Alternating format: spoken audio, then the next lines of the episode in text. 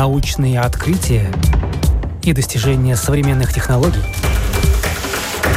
новости ведущих лабораторий и передовые разработки компаний. Программа «Новое измерение». Мы рассказываем о том, каким будет мир завтра –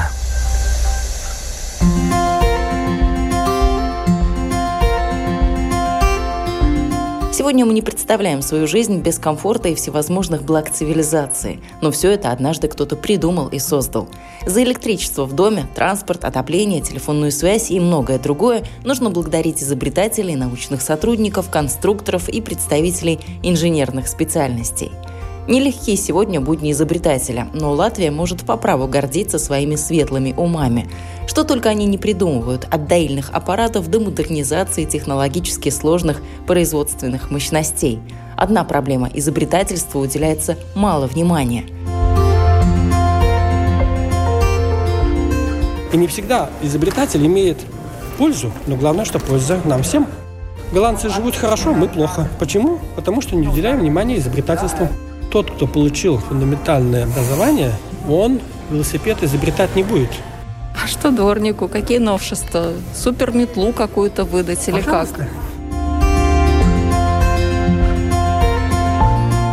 Как нужно поддерживать и стимулировать развитие новшеств? Об этом говорим в программе «Новое измерение». Меня зовут Яна Ермакова, и мы начинаем. А мой гость сегодня представитель Латвийского общества изобретателей Иван Гриневич. Сам он стал изобретателем уже в детстве. Тогда, вспоминает он, это было просто. Этому способствовали и система, и сама среда вокруг него. Изобретательством занимаюсь с 1984 года. В принципе, можно было бы сказать еще раньше, когда в нашей школе была производственная бригада, и школьники сами на своих тракторах ремонтировали, делали трактора и работали э, на пользу колхозу, хозяйств. Например, я вот э, в восьмом классе с двух тракторов собрал один. И в нашей школе была первичная организация Всесоюзного общества изобретателей и рецензаторов.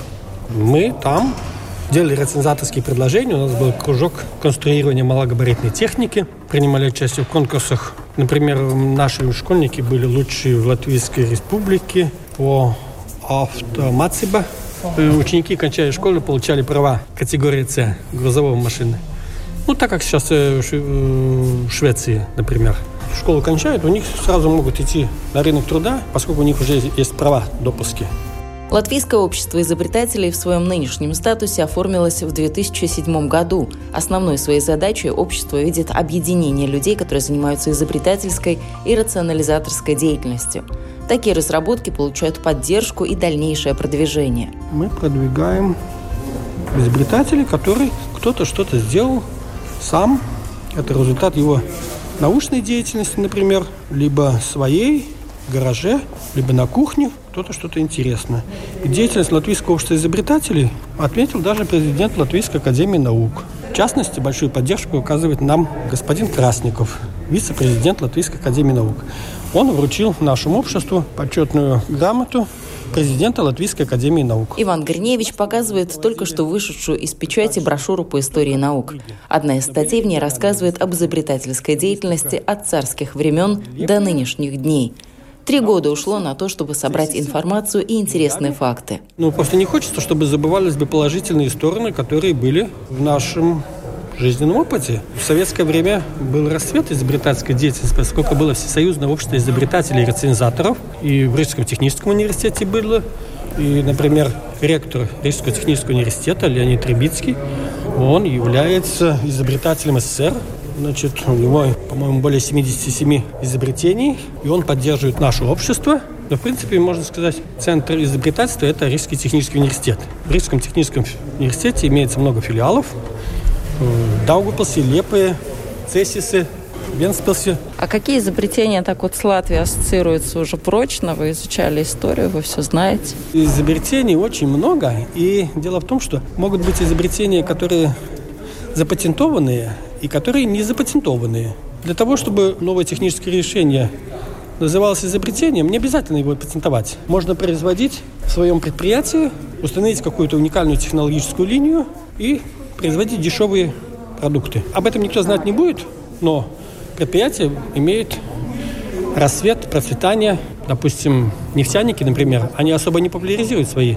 изобретения. Они смешивают различные компоненты химические, получают топливо и получают хорошие средства. В обществе изобретателей люди творческие и увлеченные. Много энтузиастов своего дела, но есть также и специалисты с докторскими степенями. Научных кадров хотелось бы больше, признается Иван Гриневич. Конечно, нам хотелось бы, чтобы было бы больше академиков, профессоров.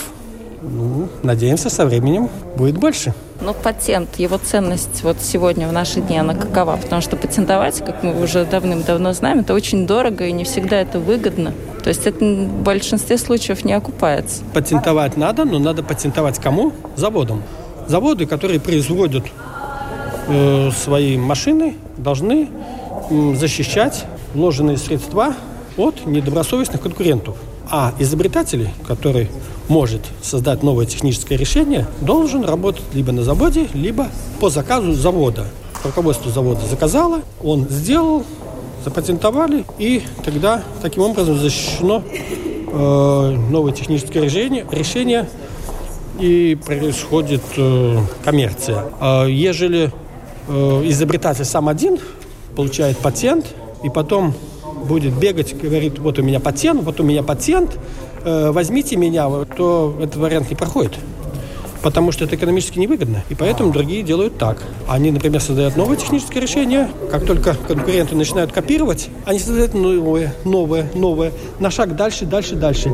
И те, которые собираются копировать, они отстают, потому что они не могут догнать изобретателя. Изобретатель на шаг вперед, он движется вперед. И поэтому, но патентовать надо. Ежели мы запатентовали изобретение, то сильные страны уже не могут запатентовать.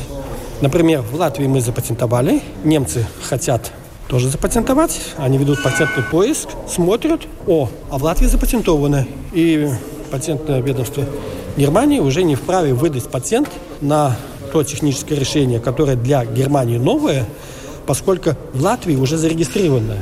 Поэтому таким образом мы бы можем сдерживать развитие других стран. Внесите ясность тогда. Есть мировой патент, то есть э, это когда патентуешь на весь мир. Есть патенты, когда патентуешь на каждую страну в отдельности. Там же очень много нюансов. Или сейчас как-то это изменилось?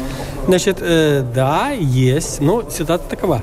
Возьмем, подумаем, с кем мы имеем дело, э, на каком уровне, значит, какое финансовое состояние. Например, изобретателя – либо завода. Если изобретатель физическое лицо, он не может потянуть мировые патенты во всех странах мира запатентовать, потому что надо быть там миллионером, миллиардером. Я почему спросила, потому что в вашем же обществе изобретателей какое-то время назад, пару лет, э, был человек, который претендовал на то, что он изобрел летающий аппарат какой-то реверсивный, очень такая технология была новая, революционная, и он как раз рассказывал, что ему приходится патентовать в каждой стране отдельно отдельно. Это десятки тысяч, это все очень дорого. К сожалению, не помню, как Знаете была что? его имя, Можно фамилия. создать новое техническое решение и запретить всем ею пользоваться. А стоит ли этим делом заниматься? Я считаю, не стоит. Почему? Потому что Мария Кюри Складовская, она взяла, э, открыла полоний, да, и не патентовала. Предоставила возможность всему человечеству пользоваться этим. Поступила, считаю, гуманно. Нежели создать что-то и всем запретить. Если всем запретить, Хорошо. Например, я запатентую везде. Смогу ли я контролировать, используется ли мое изобретение в Китае, либо не используется? Есть ли у меня такие средства? Если у меня таких средств нет, то зачем мне это делать? Поскольку я не могу проконтролировать. Либо э, что-то запатентовал для использования на Луне. Есть ли у меня финансовые возможности остановить процесс использования моего, например, изобретения, допустим, американцами на Луне? У меня нет таких возможностей. Поэтому это будет э, борьба с ветряными мельницами. И изобретатели, как рациональные люди, они могут и не патентовать. Но это не означает, что они не могут создать на уровне изобретений. А можно регистрировать как ноу-хау, тогда как э, это да, отличается? В советское время была система очень развита, и в Америке сейчас тоже, и за рубежом. Есть понятие ноу-хау, по-латышски это «зынука», «знаю как», Могу знать как и никому не сказать. Могу знать как создать латвийскую голубую корову и никому не сказать. Значит, ее создавать и продавать – это тоже ход. Значит, но видите, преимущество того, что изобретательство в том, когда человек патентует, государство берет на себя обязанность защищать изобретателя от недобропорядочных конкурентов, которые хотят пользоваться бесплатно его интеллектуальной собственностью, но при этом требует взамен, чтобы изобретатель раскрыл бы сущность изобретения. Он должен раскрыть, чтобы любой после истечения срока действия патента мог бы воплотить в жизнь это изобретение. Например, у нас был случай такой. Мы в советское время оформляли как рационизаторское предложение устройство для скашивания ботвы картофеля. Ну, оформили у нас рационизаторское предложение, поскольку это упрощенный способ оформления. Например, аналогичные сейчас есть понятие «полезная модель» в России э, оформляются – а в Латвии такого нет. В Латвии только выдаются патенты на изобретение.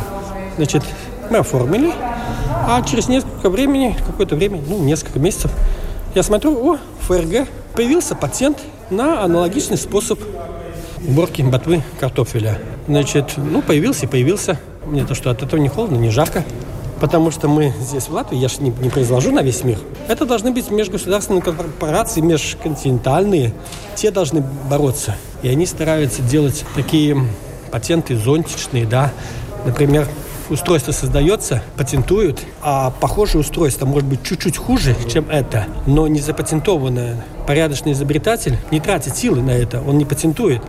А фирмы, они патентуют, чтобы конкурент не мог бы ухудшить имеющую модель и выпускать незапатентованное техническое решение. Патент – понятие общее, у него много разновидностей. Охранный документ, который предоставляет исключительное право на определенный результат интеллектуальной деятельности, в частности, на изобретение, например, можно получить на способ или на устройство.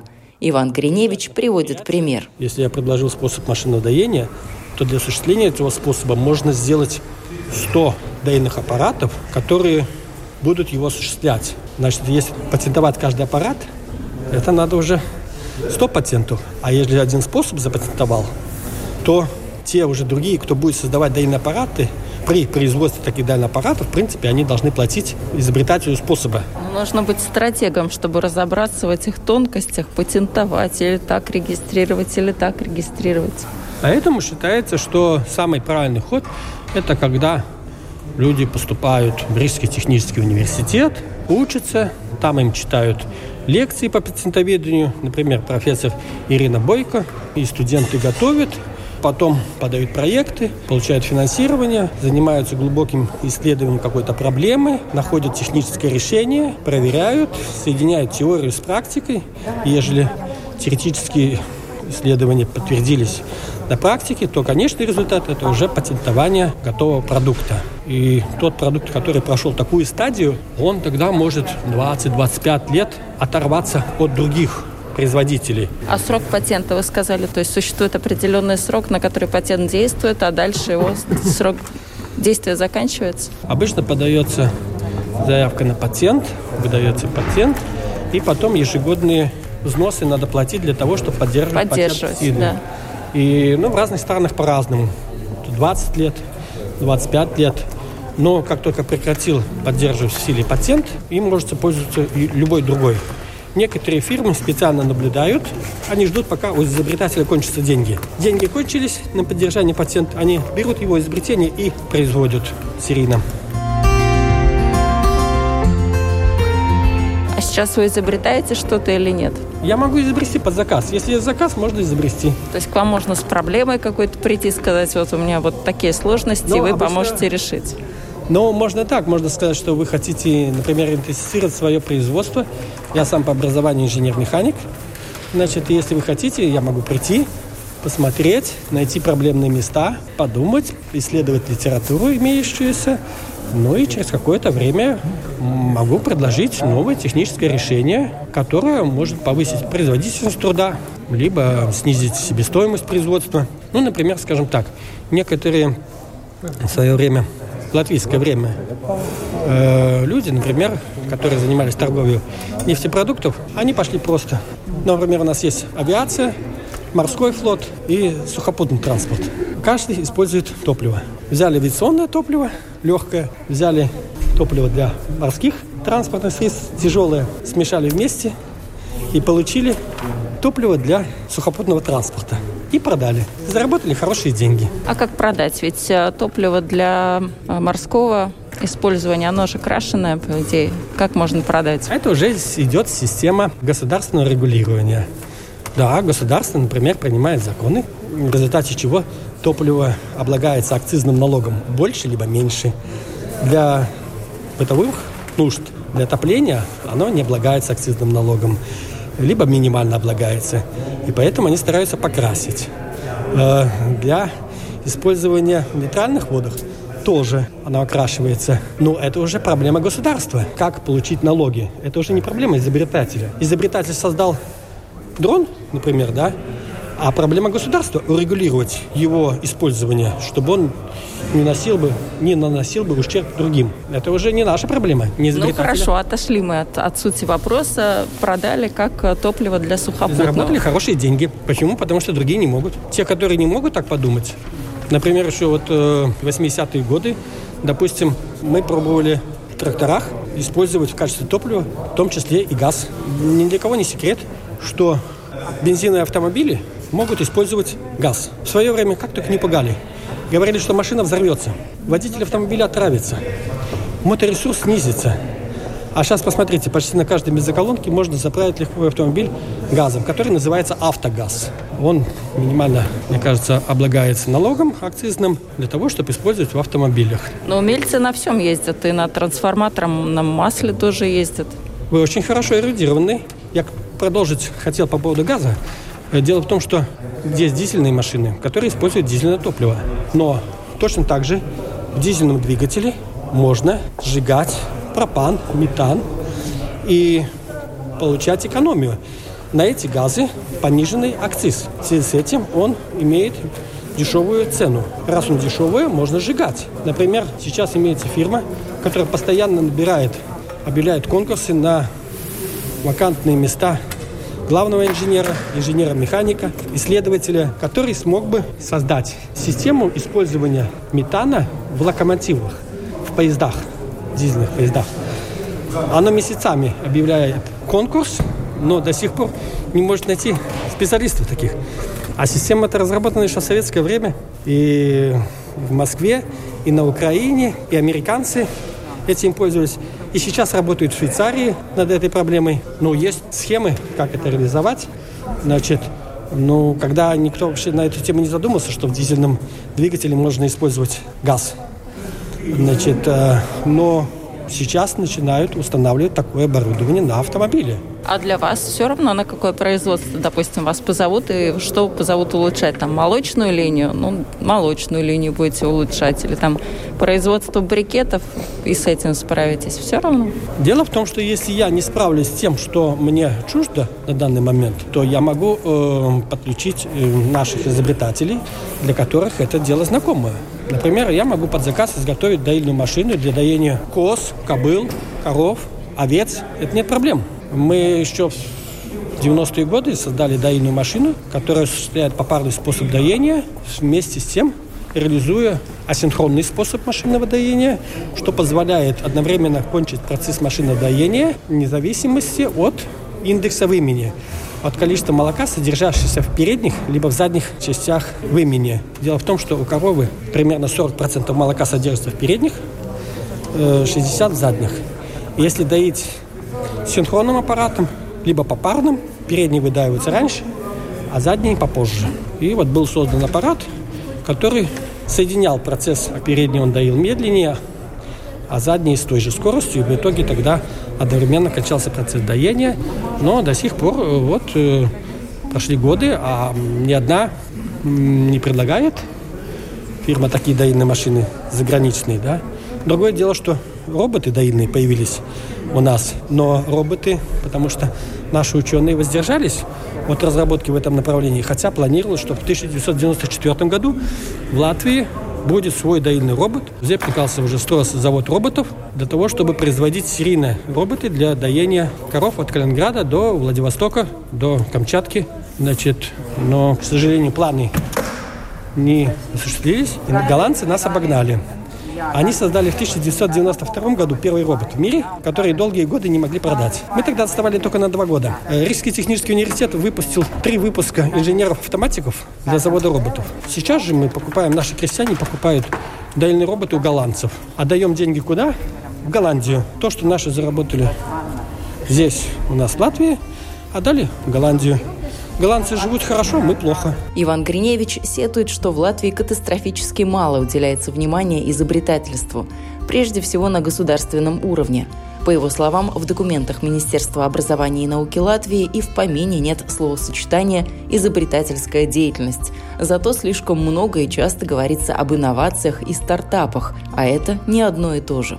Инновация никаким документом не подкреплена. Вы можете любое сказать, у вас шарфик инновационный, очки инновационные. И вас нельзя не осудить, не восхвалить, потому что нету документа, подтверждающего либо опровергающего этого. А изобретение, которое регистрируется патентом ведомстве, оно может иметь документ, который имеет дополнительную силу, как рекламный аргумент и как э, для судебных разбирательств, допустим, да. А сейчас все кинулись на инновации. Инновации – это низкий уровень. Это уровень колхоза, когда в одном предприятии это новое, а в другом не новое. Тогда берешь другое, внедряешь, третье, четвертое. И так можно было заработать. Ну вот странно. Руководители государства инновации возводят на пьедестал, а вы их сейчас опустили на уровень колхоза. А вы посмотрите список, какие публикации у ученых котируются больше, какие э, меньше. А какие, расскажите. Вот изобретательство, изобретение в ранге э, научных статей находится на самом последнем месте. Потому что на первом уровне считается научная статья, опубликованная в журналах. Потом идут монографии дальше. Да?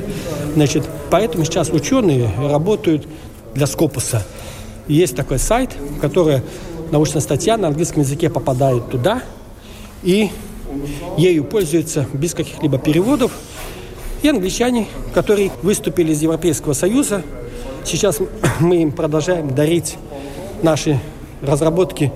Даже без перевода они пользуются. И американцы, и другие страны.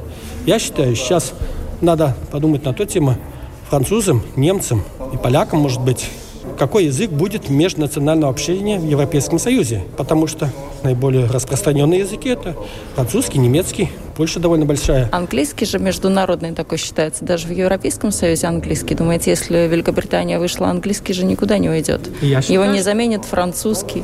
Я считаю, надо на эту тему думать. Почему? Для чего Европа объединялась? Европа объединялась для того, чтобы противостоять Америке противостоять э, дешевым товарам, поступающим из Америки, поскольку в Америке очень высокая производительность труда. И противостоять ежели, Америке, но покупать в Китае? Ежели мы продолжаем на английском языке, мы работаем, наши ученые работают на пользу Америки, Англии, при этом они жалуются, что у нас маленькие зарплаты. Нашим ученым зарплату платит латвийское государство, а ученые работают почему-то на пользу других стран. Потому что наши крестьяне хотят, например, биогаз сжижить, очистить и использовать. Обращаются к нашим ученым, а наши ученые как-то не заинтересованы особо им помогать, потому что Министерство науки и образования разработало критерии оценки научной деятельности таким образом, что в первую очередь котируются те работы, которые попадают в базу данных Скопус. Туда попадают, которые на английском языке. Например, Латвийский сельхозуниверситет, очень хороший есть технический факультет очень высокого уровня конференции проходит ежегодно. Много разных, но в том числе на техническом факультете. Но она почему-то даже считает нецелесообразным аннотацию писать э, на латышском языке. Все на чисто английском языке. Но наука же тоже сейчас на английском вся. Это международный язык науки в том числе. Да, согласен. Но если мировые конференции происходят, мировые симпозиумы в масштабах всего мира, пожалуйста, нет проблем на английском языке. Но если э, в масштабах э, Европы, то должен быть другой язык. Если в масштабах Латвии, то почему там никто не сопротивляется, если мы говорим, что на государственном языке.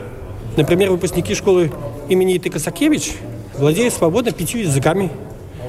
И проблем нет.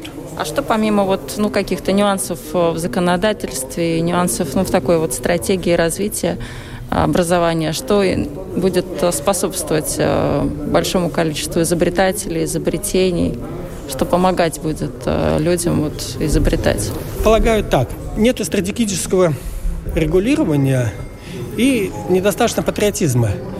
Э, у нас есть большие ресурсы, но они как-то не используются. Допустим, если брать вузы, система должна быть выстроена таким образом. Человек разрабатывает диссертацию, и этой темой должен, должны заниматься магистры и бакалавры, и школьники должны писать научно-исследовательские работы на эту тему, которой занимается докторант. И тогда это должно консолидироваться в единый продукт. А докторант должен свой продукт делать, допустим, под заказ, по заказу какого-то предприятия.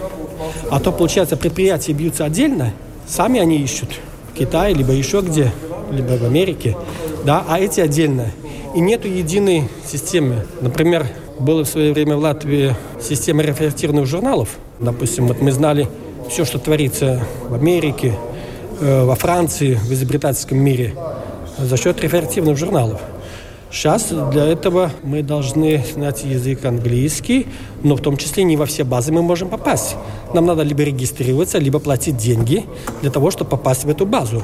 Но в любой момент эта база может быть закрыта, подвергнута каким-то санкциям, и мы не получим доступа. Поэтому здесь надо думать, чтобы под заказ делать. Но все равно вы, вы э, стимулирование изобретательства связываете с академической средой, с э, университетами, э, где те люди остаются, которые просто изобретают что-то в гараже, может быть, даже кто нигде никогда и не учился. Есть же такие самородки тоже. Да, есть. Например, вот мой знакомый есть хороший. Он самостоятельно создал мотоцикл с нуля. Создал мотоцикл, у него стоит в гараже, вымыть в гараже. Он сидит, он отдыхает, релаксируется. Он создает такой, как идеал для себя. И потом наслаждается всю жизнь. К сожалению, есть, которые не всегда свои разработки показывают. Потому что для изобретателя порой важно выдвинуть гипотезу и проверить его. И потом, о, идет, получается, все нормально.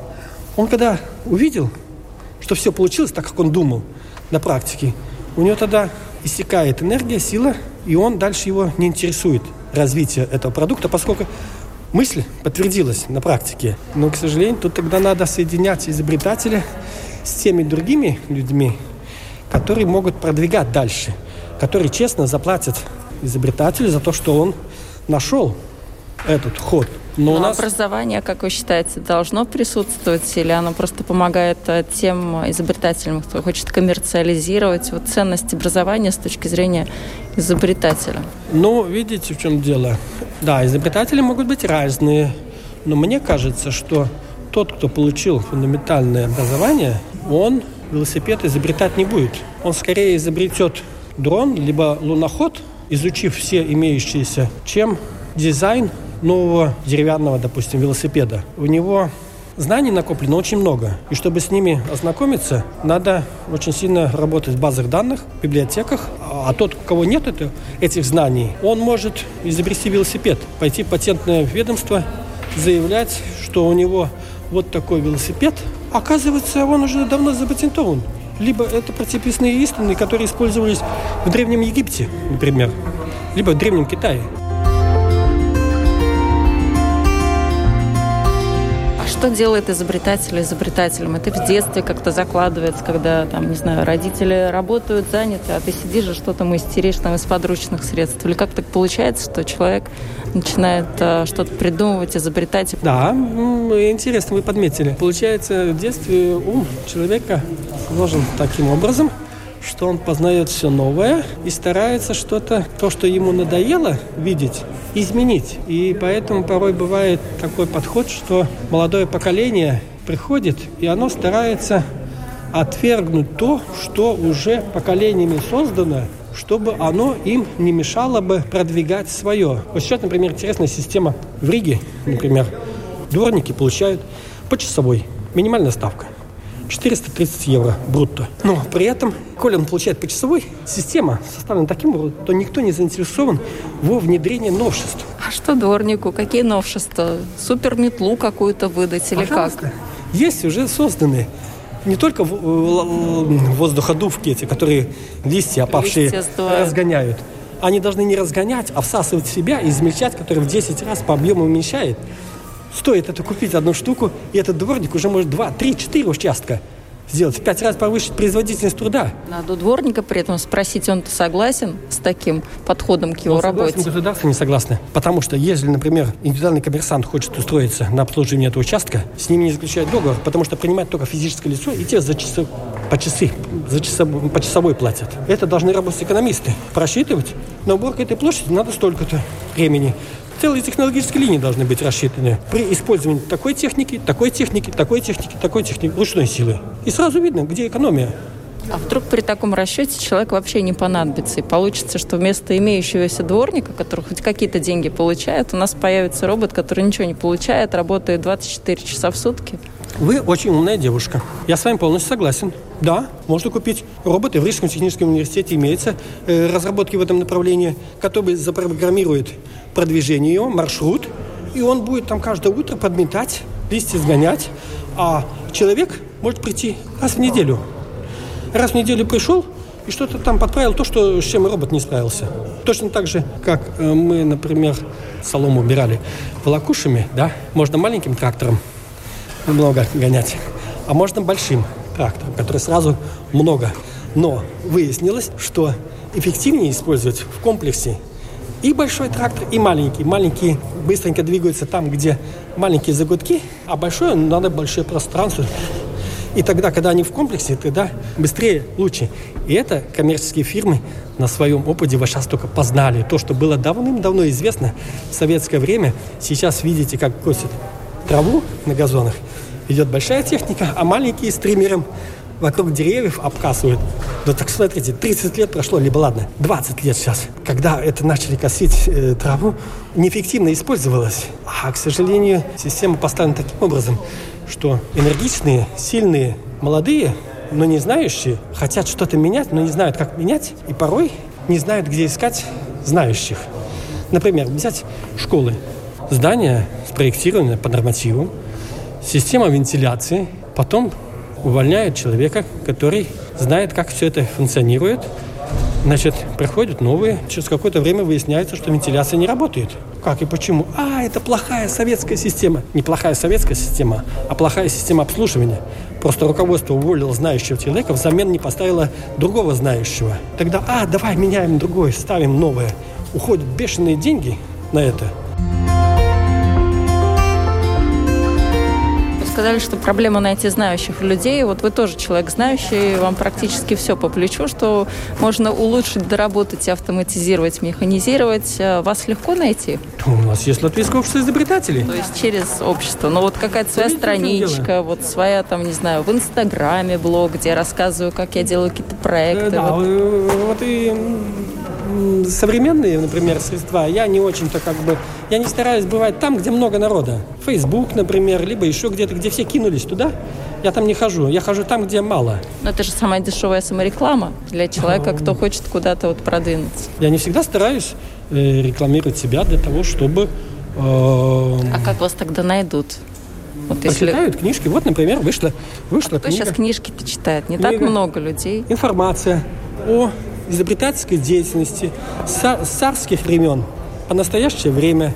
Тот, кто читает книжки, тот находит в свободном доступе в интернете в базе Рижского технического университета. Все-таки а, вернулись к тому, что интернет помогает. Помогает, да.